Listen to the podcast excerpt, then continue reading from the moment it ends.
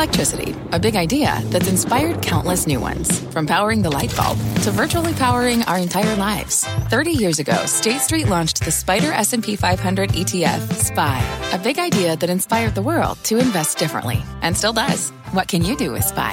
Before investing, consider the fund's investment objectives, risks, charges, and expenses. Visit ssga.com for a prospectus containing this and other information. Read it carefully before investing. SPY is subject to risks similar to those of stocks. All ETFs are subject to risk, including possible loss of principal. Alps Distributors, Inc. Distributor. I'm Scott Wapner, and you're listening to CNBC's Halftime Report, the podcast, the most profitable hour of the trading day. We record this live weekdays at 12 Eastern. Listen in.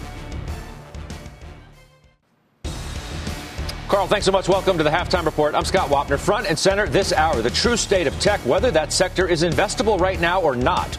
We'll debate that with the investment committee and separate the likely winners and losers. Joining me for the hour today, Liz Young, Sarat Sethi, Steve Weiss, Joe Terranova. Do what we always do to start the show. Let's check stock. Do have a nice reversal in the NASDAQ. It's been volatile, been all over the place, holding at 15,108. S&P up uh, nearly 1%. The Dow's the outperformer, one and three quarters percent. 139 on the 10-year note yield. Joe Terranova, you first. I want to know what the state of tech is. I want to know what's investable, and I want to know what isn't. Because if I look, I've got the cloud ETF was down 3% earlier today. Tech software's been getting smoked. The ARK stocks are getting clubbed. What can we invest in and what can't we? Apple, Microsoft, Alphabet, Facebook anything related to innovation and take innovation and go beyond technology. Think about innovation as it relates to decentralized finance, as it relates to mobility, as it relates to healthcare, as it relates to technology itself. It's innovation right now where because the cost of capital is going to increase, that's where you're seeing an adjustment in terms of what the risk profile is, and no longer are speculators willing to pay that premium. So there is going to be a significant bifurcation that we've been talking about for the better part of the last month in technology. If you could show me revenue in the moment, the here and now, then I will pay the premium for your share price. But if you are a Peloton, a Zoom, a Zillow, a DocuSign, and at some point in the future the revenue is going to be generated, well, guess what? Your cost of capital increased, and you are going to continue to be challenged with your share price. Further selling is ahead. Wow, because it's not like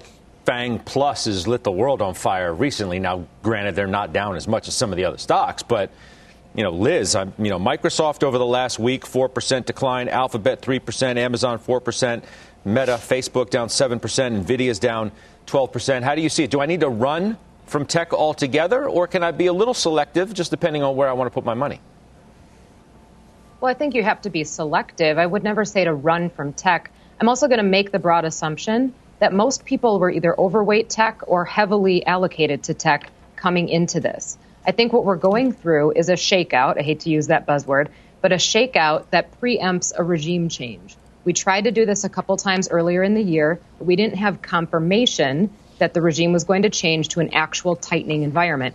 Now, what Jay Powell did was give us confirmation that we're going to see that in 2022. So, this is preempting another rotation back into some of the places that aren't going to be as rate sensitive. So I think it's natural that tech goes through a sell off here.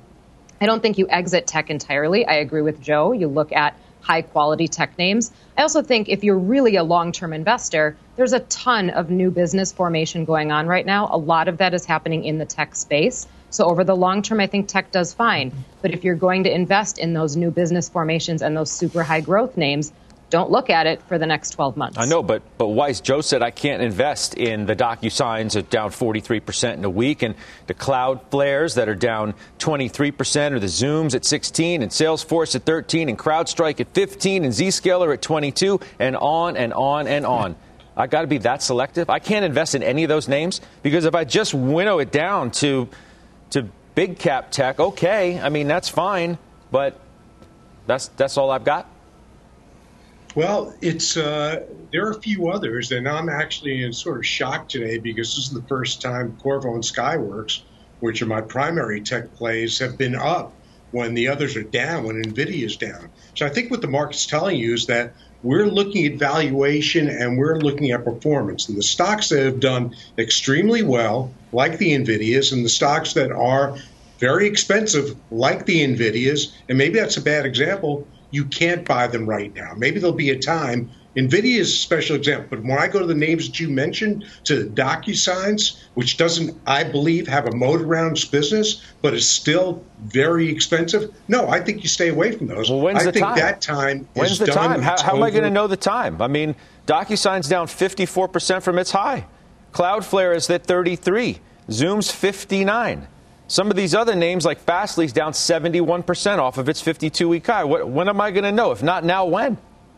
Well, I, I don't. I think you can take your time because I don't think it's going to matter. That's not where you want to be going forward because that was a moment in time. It was a long moment in time where the market was not looking at valuation whatsoever, not looking at the actual fundamentals either. It was purely a momentum play, and I believe the momentum market is over at this point, at least for those names. So DocuSign, just because the stock came down 50%, like DocuSign, doesn't mean it's cheap. It's cheaper than it was, but still not cheap enough to buy. So I would stay away from those completely. I mean, Sarat, I'm looking at the 10 year note yield right now. It's at 139 as I look at my screen, and that's up 4% today, right? So it's, it's been sinking.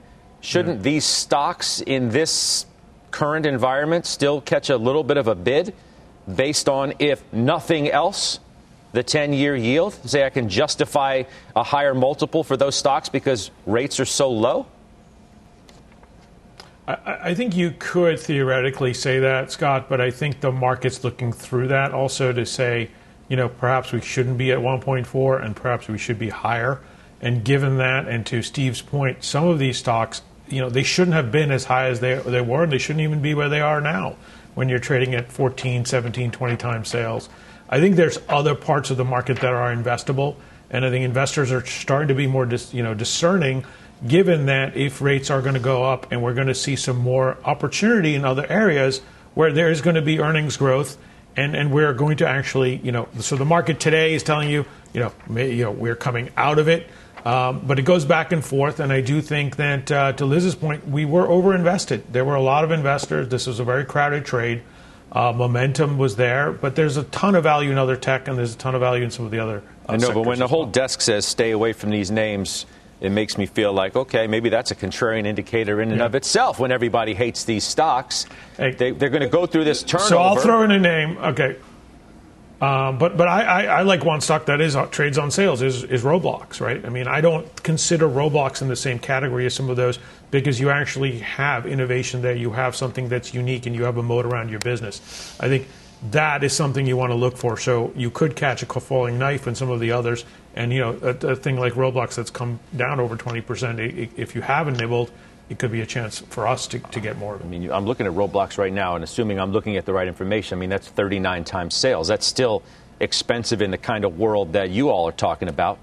And, and by the way, It it's not like to- it's not like Sarat, Yeah. every other name on the list that I read you, and I didn't even finish the list. Uh, those have real innovation. Those are real businesses.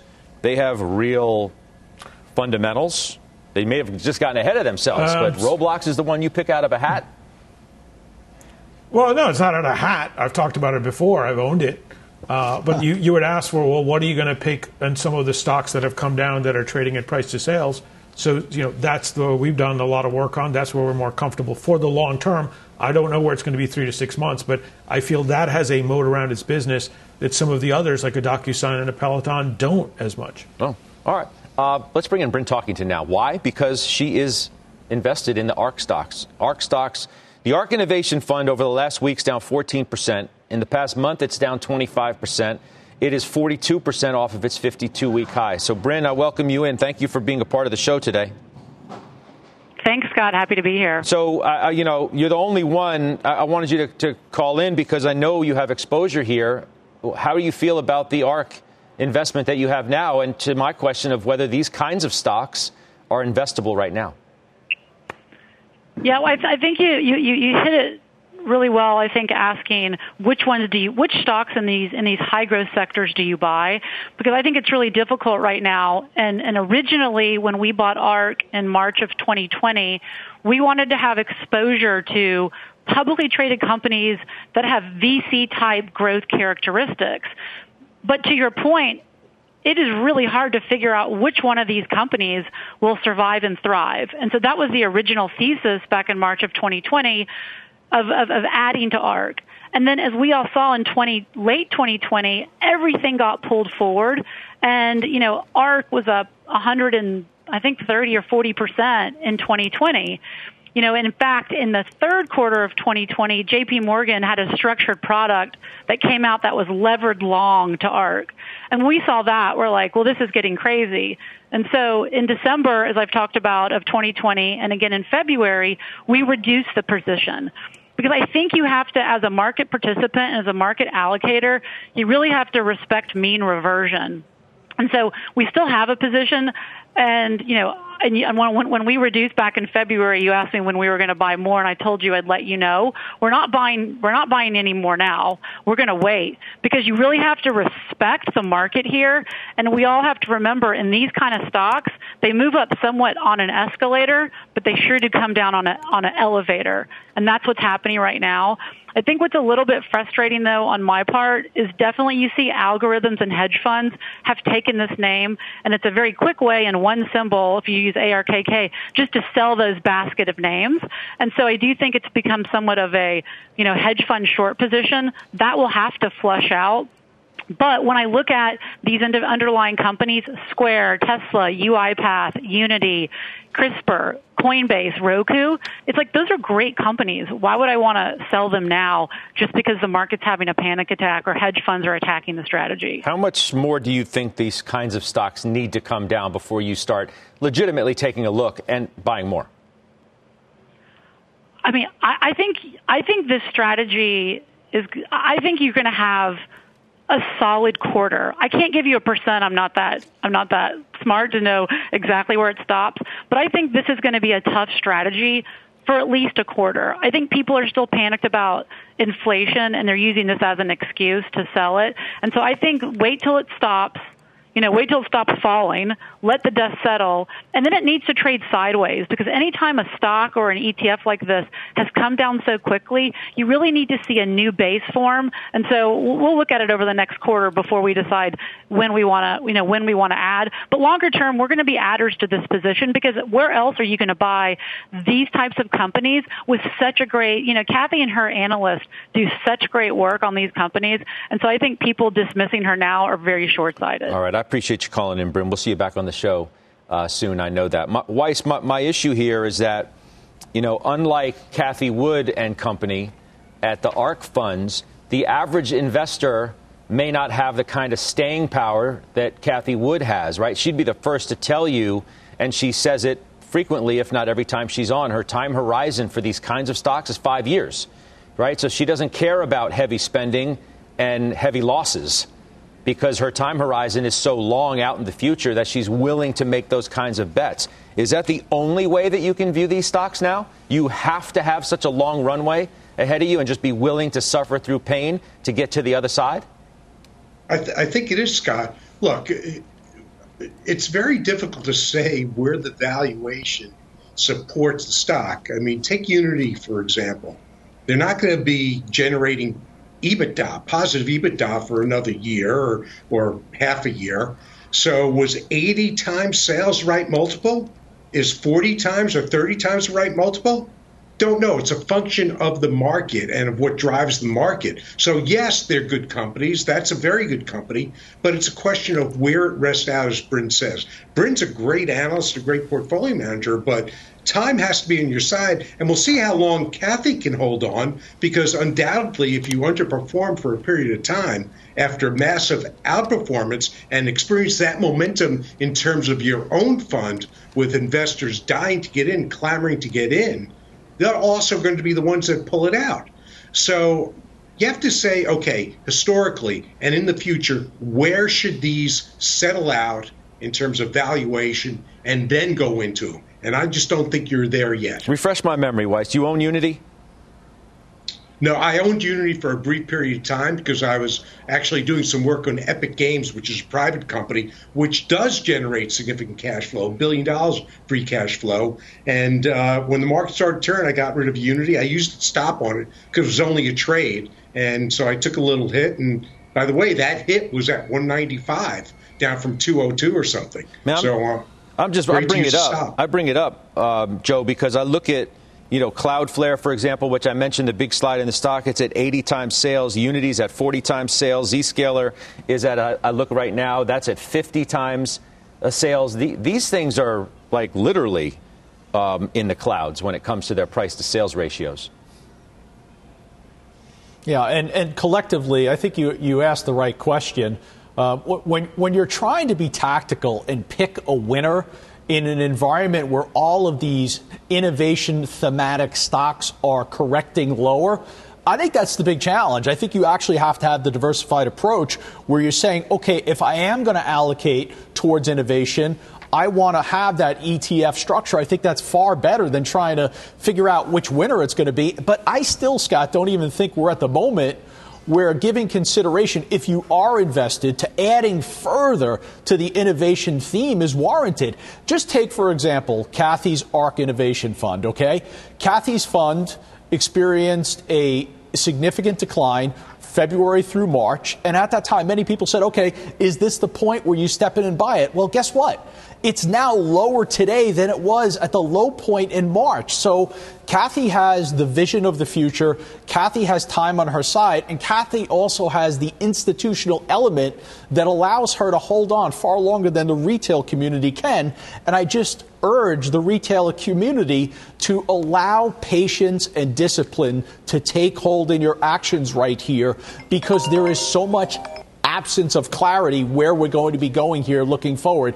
I just don't believe in catching a falling knife. Well, maybe we're getting more clarity, or we're going to start to, at least on what we think the Federal Reserve is going to do. And as Bryn said, she thinks a lot of this is an overreaction to fears about inflation. Our senior economics reporter, Steve Liesman, has some new reporting on where the Fed is heading and how soon. And um, these numbers represent a pretty good change, Steve, on your reporting of where you think the Fed's going to be, how much they're going to taper by, and when.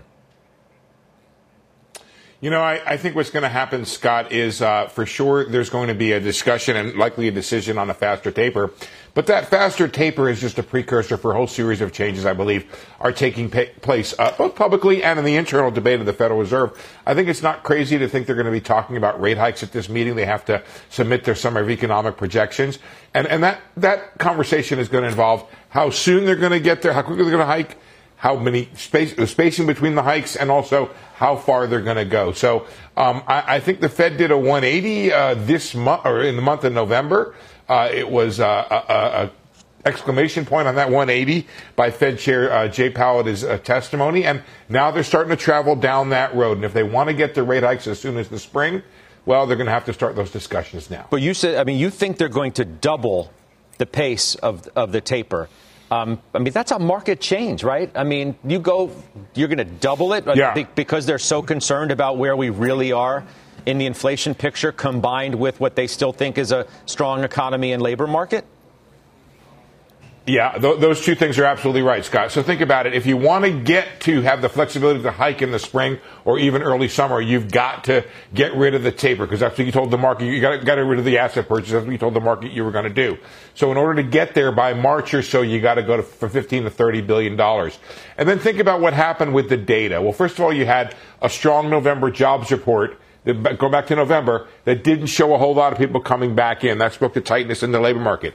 Then you had the inflation report came out in the middle of the month. It showed more widespread and a faster pace of inflation. The December numbers, I think the Fed is actually throwing out that top line payroll number at 210,000, looking more closely at the household report, looking at the idea that the job market still looks strong to them and there's been some influx into the workforce, but that the labor market will remain tight despite that. What about this notion of Bullard throwing it out there? And look, I mean, let's be honest, sometimes Bullard just throws some stuff out there um, that the other people don't necessarily uh, agree with or, or expect him to say. This notion of shrinking the balance sheet and when it's going to be time to do that, because you've got three things to worry about. You've got the taper, you got the speed of the taper, you got actually raising rates, and you've got the shrinkage of the balance sheet. All three things have a dramatic impact potentially on the course of interest rates. I, I think the discussion about reducing the balance sheet is going to be had. I think that's a little bit further down the road. I don't think the Fed has to be there quite yet. I think if I were to sequence all three things, they stop buying assets, they start raising rates. The third thing they'll think about is reducing the size of the balance sheet. The Fed is groping in the dark on that one, Scott. You remember it tried to reduce the balance sheet back at the early part of Powell's term here. It didn't go so well. And I think the Fed chair is going to be a little bit, uh, what, what's the right word, hesitant to blow that again and, and, and figure it out. So I think they're going to be much more careful about reducing the size of the balance sheet. But Bullard, I think, is 100% correct. That is an issue that's going to be on the table. The Fed will get there. So, Liz, I want you to stay with me, Liesman. Liz, what, what am I to do then? If, if you know, Liesman's telling me they're going to double the pace, uh, so what, what do I do as an investor if I think that's coming? First of all, tapering faster is a, a much less blunt instrument than raising rates. And we handled the beginning of the taper just fine in the early November, hearing that announcement. Now, I was happy to hear Bryn say that she wasn't buying more ARK just because there's blood on the streets. I think that we're set up here, just as the calendar is going to show us. We're going to get CPI data on Friday. I don't know that the market's going to love that. And then next week, Wednesday, we hear about what the Fed thinks. If they announce that they're going to double the pace of tapering, and if they put out some projections that are going to cause them to be more hawkish, and we get a hawkish dot plot, I think all of these things are very possible. We're going to see more volatility, especially in those high growth names. I don't think that this is the time that you dip into that and buy that particular pullback. I think you have to wait it out. This time, though, if you get a beta sell off in the market because people are afraid of rate hikes, that's an opportunity to dip into the stuff that should do well in 2022, the things that are undervalued, because this is going to be a situation where valuations matter. So things like energy, financials, industrials, even small cap. I would go small cap value in that trade. And that's what I would do if we get a broad-based sell-off on Fed news. Sarat, this all happens, of course, as we're trying to figure out if Santa Claus is going to show up in the market for a Santa Claus rally. Ed Yardeni comments today: Should I stay or should I go? Uh, he says the answer is stay. Investors should stay because profits are likely to remain strong, he says, but they should go if they fear that tighter monetary policy will depress elevated valuation multiples. We're inclined to advise staying. Tom Lee says we're going to rally into the year end. Sarat. Yeah, I mean, look, I, I think you know to Liz's point about a beta sell-off could happen, but I think that's the opportunity, and I think to, for investors to be positioned properly, which is to go where earnings are going to grow, and the market's telling you today that they think these sectors that are going to be interest rate sensitive are going to do well. Some of the industrials, the energy, the financials, exactly. Even some of the healthcare stocks that have been so beaten up. So I do think there's opportunity elsewhere in the market. And, and we've had such a good run that it's okay to take some profits and to reallocate. The other part, Scott, is that, look, if tapering starts happening, the credit markets are going to start opening up, and investors are going to start reallocating and looking at potentials in credit as well. Because right now, there's no clearing price in credit. The Fed has bought everything that anyone wants to own. I don't know. Unless so I think, think, there's going to be opportunities there. Unless, too. unless you think the Fed is going to make a big giant mistake by going too fast. Which brings me lastly to you, Liesman, is how in the world we got here in the first place. I mean, how do you go from what I had suggested in weeks prior was the most telegraphed taper ever? To all of a sudden saying, well, Powell might have made a mistake last week when he spoke publicly on the Hill. Is he going to clean up the mess he might have made? And now we're talking about doubling the pace of something that seems to be a surprise to a lot of people. How do we get from A to B? It's a big shift, Scott, but, but I think what, what the Fed would say is you got to go back to the data. The data surprised them in ways, and the idea that the, the, inflation turned out not to be transitory anymore. They think they have to get serious about inflation. I just want to say Liz Young gave the perfect rundown of what precisely is going to happen on the day the Fed comes out. They're going to come out. They're going to double. They're likely to du- double the size of the taper. They're likely to project more rate hikes next year than is currently in the SEP. Mm. Uh, and and I think there's going to be hawkish talk from a Fed chair preparing the market for that. But here's the question. I don't think the question is whether the Fed is going to double the taper or the question is whether or not they're going to hike rate next year. I think both those are baked in. I think the question is how tough is that outlook for the markets? If you're talking about 50 basis points next year amid an economy that's going to grow and grow pretty strong, and an unemployment rate that's going to come down, and then the best part of this, if it happens, if you talk about inflation coming back under control come the summer, 50 basis points, 75 basis points. Remember, Scott, we went into this at a 175. We're still at 25 basis points with an economy that's about the same size as it was before we got into this pandemic. So I don't know. I think thinking through the consequences of what's going to happen is a probably more important investment question to ask than actually what's going to happen because I think it's coming. I got you. By the way, you, you, I mean, you think Liz Young is SoFi's chief market strategist by accident, Steve? I mean, it just happened. no, absolutely not. But I was just very impressed with what the way she just boom, boom, boom, boom. She you. had it, and that's like great, great. That's exactly what's going to happen. All right, good stuff. Well, not exactly. I don't know that for sure, but it's just likely. That. Thank happen. you as always. All right. That's that's our Steve Liesman. Let me let, we'll continue the conversation in a second though. Got to go to Kayla Tausche in Washington who has some breaking news for me. Hi, Kayla. Hey, Scott, we have just learned that President Biden, in a call with Russia's President Vladimir Putin, uh, will suggest that the U.S. and European allies are considering uh, severe economic harm imposed on Russia if, in fact, Russia goes forward uh, with military escalation into Ukraine. A senior administration official uh, previewed the call to reporters just a few moments ago. Of course, that call is going to be taking place by a secure video line uh, tomorrow morning. Uh, but notably, this official said that while the U.S. does not feel that it's productive to lay out red lines. He does not envision a situation uh, where the U.S. wants to end up in a circumstance that relies on the direct use of American military force. Rather, President Biden would seek a set of solutions that would include bolstering Ukraine's military, also bolstering the defense capabilities of NATO allies, uh, and also relying on these economic sanctions that the official says the U.S. has discussed with European allies and is set to discuss again today. Other items that will be on the agenda tomorrow tomorrow. Uh, in addition to the Russian military buildup outside Ukraine, strategic stability in cyberspace, uh, in cybersecurity, and as well as uh, space itself, and also the nuclear capability of Iran. Of course, talks over uh, the rejoining possibly of the Iran nuclear deal uh, have stalled in recent weeks, but certainly it is going to be a robust call where President Biden will be laying out uh, some of these concerns that the U.S. and European allies have and possible actions by them uh, Uh, if Putin decides to proceed with military escalation, though this official was very careful to note the U.S. is not aware whether Putin has made any decision to do so. Scott? Okay, Kayla, thank you for that update. That's Kayla Tausche breaking news for us down in Washington. Coming up, CNBC launching the next generation 50 index today. It tracks the stocks younger consumers and younger investors are most interested in. We'll go through some of the names, we'll give you the trades. Dow's up nearly 675. We're back in two minutes.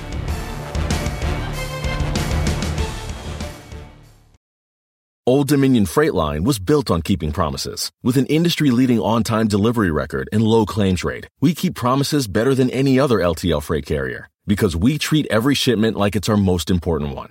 Which means we do the little things right so that we can keep our promises and you can keep yours too. That's what drives us. To learn how OD can help your business keep its promises, visit odfl.com. Old Dominion, helping the world keep promises. B2B selling is tougher than ever, and we feel your pain. If you're struggling to close deals, consider giving LinkedIn Sales Navigator a shot.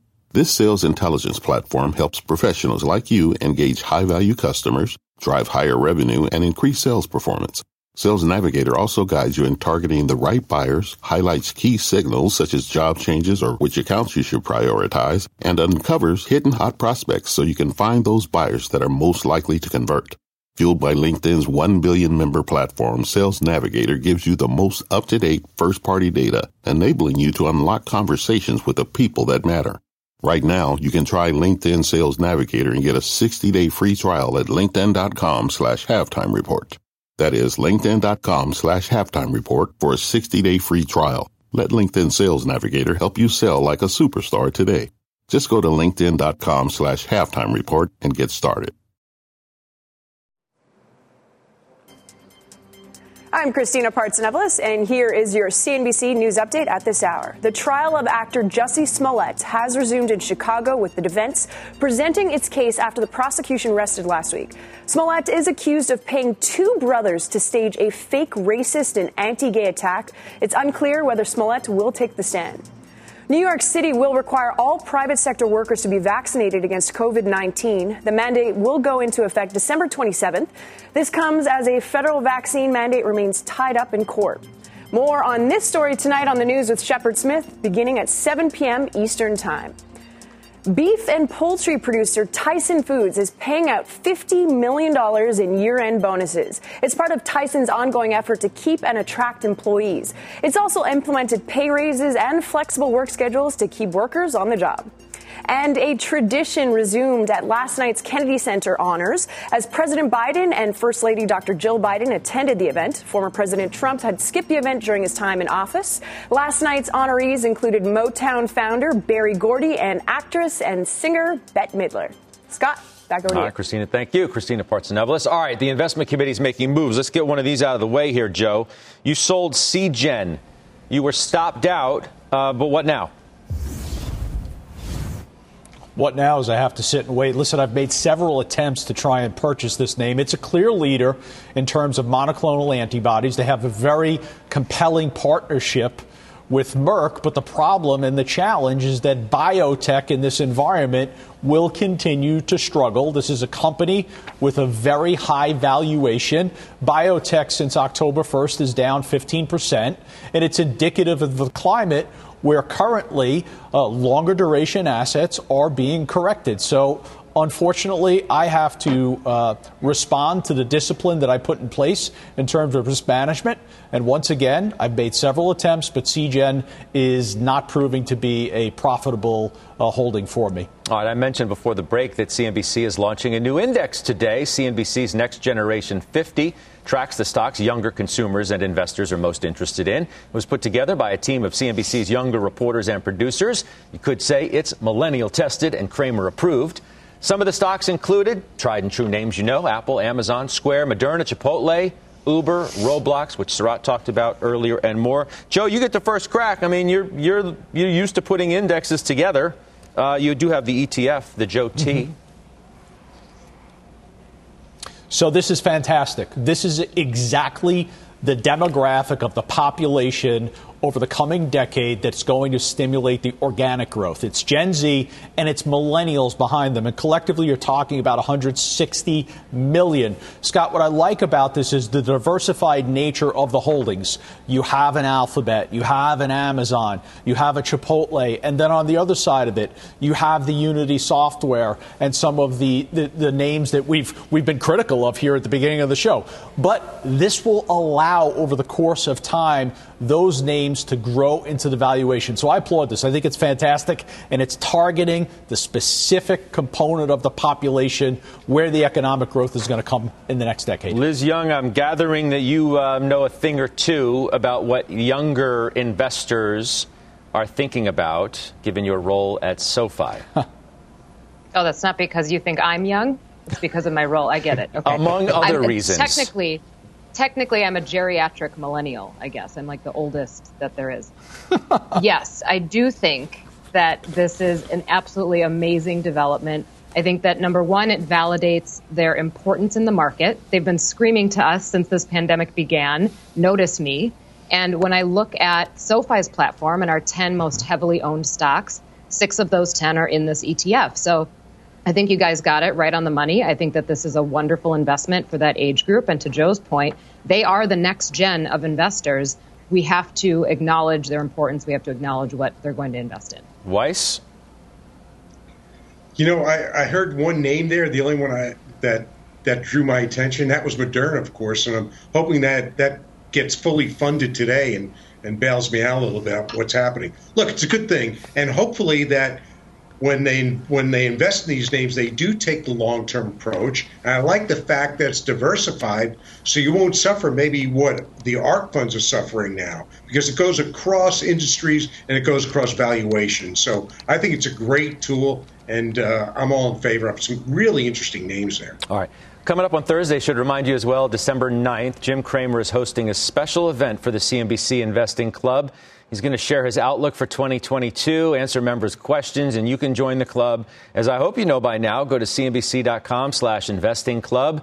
You uh, have the link to attend the event. You'll uh, be sent to Jim's newsletter as well. You got the QR code right there. You can scan it. You'll figure out, uh, obviously, everything you need to know about Jim's club. All right, up next, the big ETFs to watch today. Before we do take a break, take a look at the S&P sectors. Utilities leading the pack. Rates are low, utilities up two and a third percent for that sector. Dow's good for about 685.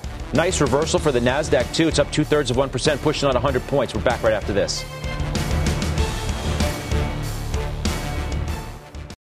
The spirit of performance defines Acura, and now it's electric. Introducing the all-electric ZDX, Acura's most powerful SUV yet. While what powers their cars may change, the energy that makes Acura never will. Crafted using the same formula that brought them electrified supercars and multiple IMSA championships, the ZDX has track tested performance that packs an energy all its own. With a premium Bang & Olufsen sound system and up to 313 mile range on a single charge, and a Type S variant with an estimated 500 horsepower, the ZDX is everything they said electric could never be. It was built with the driver in mind, just like Acura's been doing since the beginning. We could talk all day, but the only way to experience this electric performance is to drive it yourself. Unlock the energy and order yours at Acura.com. What does it mean to be rich? Is it having more stories to share or time to give? Is it being able to keep your loved ones close or travel somewhere far away? At Edward Jones, we believe the key to being rich is knowing what counts. Your dedicated financial advisor will take a comprehensive approach to your financial strategy to help support what truly matters to you. EdwardJones.com slash find your rich. Edward Jones, member SIPC.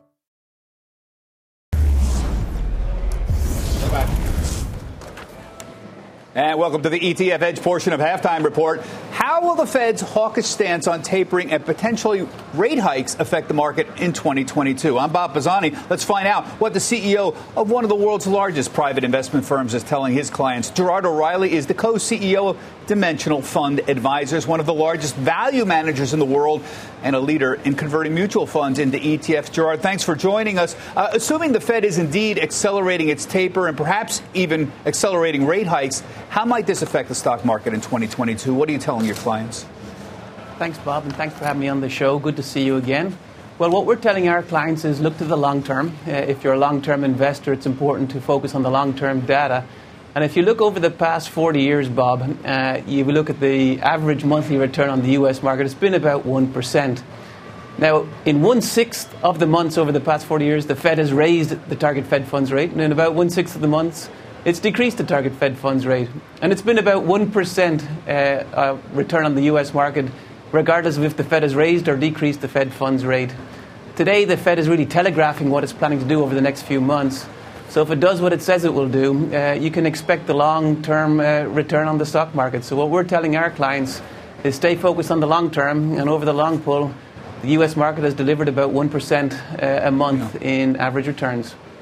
That has been your message for the, the 20 years that I've known you. Dimensional was one of the earliest firms to offer passive investing, but you skew towards smaller company stocks. You also skew towards value stocks. Small cap and value and small cap value have done well this year, but it's the first outperformance in a while. Uh, given the uncertainty over the Omicron variant, what is the outlook for small cap and value in 2022? Well, Bob, you've got the message spot on, and it's similar for small cap and value, which is look to the long pull. Uh, and certainly over the past 12, 18 months, small cap and value stocks uh, have done pretty well around the world, and uh, we're pleased that our clients have been able to capture those returns. But look to the long pull, and uh, you know when you look at the average returns of small cap and value, uh, they've been strong on average, but they've also been strong in years after small cap and value has done well. Uh, so they tend to pull in their long term average uh, after those years. And so, again, for 2022, uh, it's the same message, which is we believe small cap and value stocks will outperform large in growth. Uh, so, if you overweight your strategies towards those stocks, you should expect higher, higher returns from your stock investments. All right, much more on the outlook for 2022 coming up on ETF Edge. We'll talk value versus growth. We'll talk the outlook for bonds, and we'll talk about the continuing growth of ETFs. Gerard will be joined by Nate Geraci. He's from the ETF store. ETFedge.cnbc.com, 1 p.m. Eastern Time. Halftime back right after this.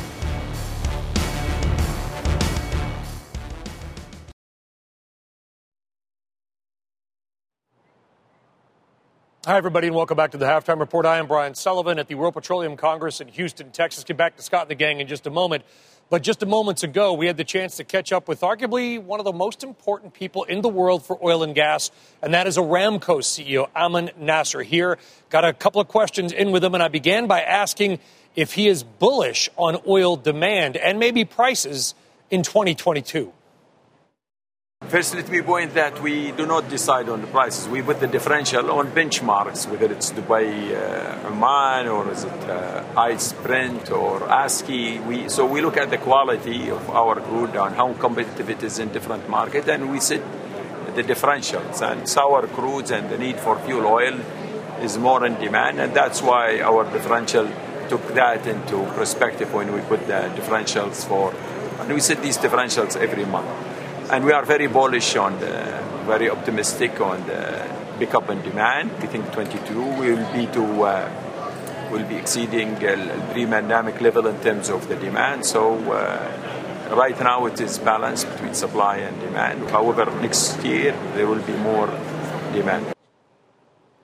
Yeah, guys. So they had just raised their OSP's official selling prices over the weekend to both the U.S. and Asia. It's kind of a monthly rolling deal. That's how we began. But they're raising prices later on, and the full comments will be on CNBC.com.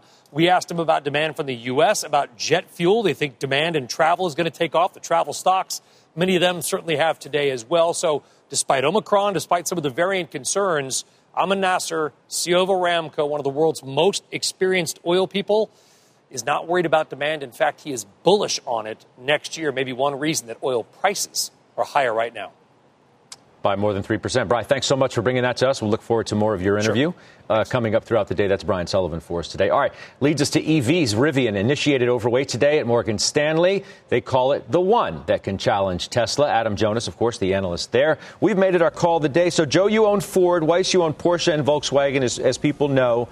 Uh, Joe, you first, I suppose, on what you think about this one. Um, okay, is it the one?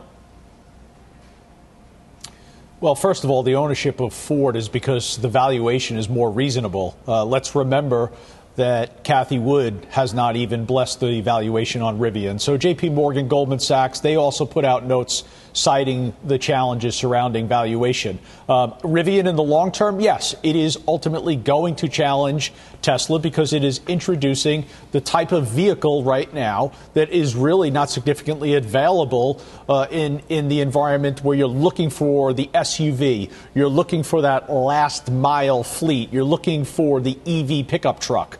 So I think at, at some course uh, in the future, yeah, I want to step in. I want to buy a Rivian. I will. I think the company with a 20% stake from Amazon is is well uh, positioned. But in the climate that we're in now, I think you have to respect valuation and go with something that's more reasonable, like a GM or a Ford. I mean, it's come down 9% in a week. I, I know you have such an affinity for buying high and selling higher, Joe, but maybe a 9% pullback is, well, is your ticket here. No, no. November 16th, the stock was up at 172. The stock has basically fallen right back to where it was uh, in the days following the IPO. Uh, to me, that's not a well defined, established uptrend that signals you're buying high and at some future point you're selling higher. Uh, uh oh, the, the course of one week doesn't do it for me. Sorry. You don't mind when I promote your book repeatedly, do you? Scott, Scott, the thousands of copies that you have in your basement, yeah. Um, you, you absolutely should be promoting it. Yeah. Okay. Weiss, Porsche, and Volkswagen, quick, and then we're going to bounce. Yeah, look, I, I, think Rivian's much too expensive here. I'd rather stay with stocks are selling at seven times, which are already the leader in EVs in Europe and will be in the rest of the world. And those are the two names you mentioned. All right, we got a couple interesting stories that our Leslie Picker is following for us. She's following the money as always. A new SPAC goes public. Plus, an activist investor is targeting Kohl's. We'll hear from her next.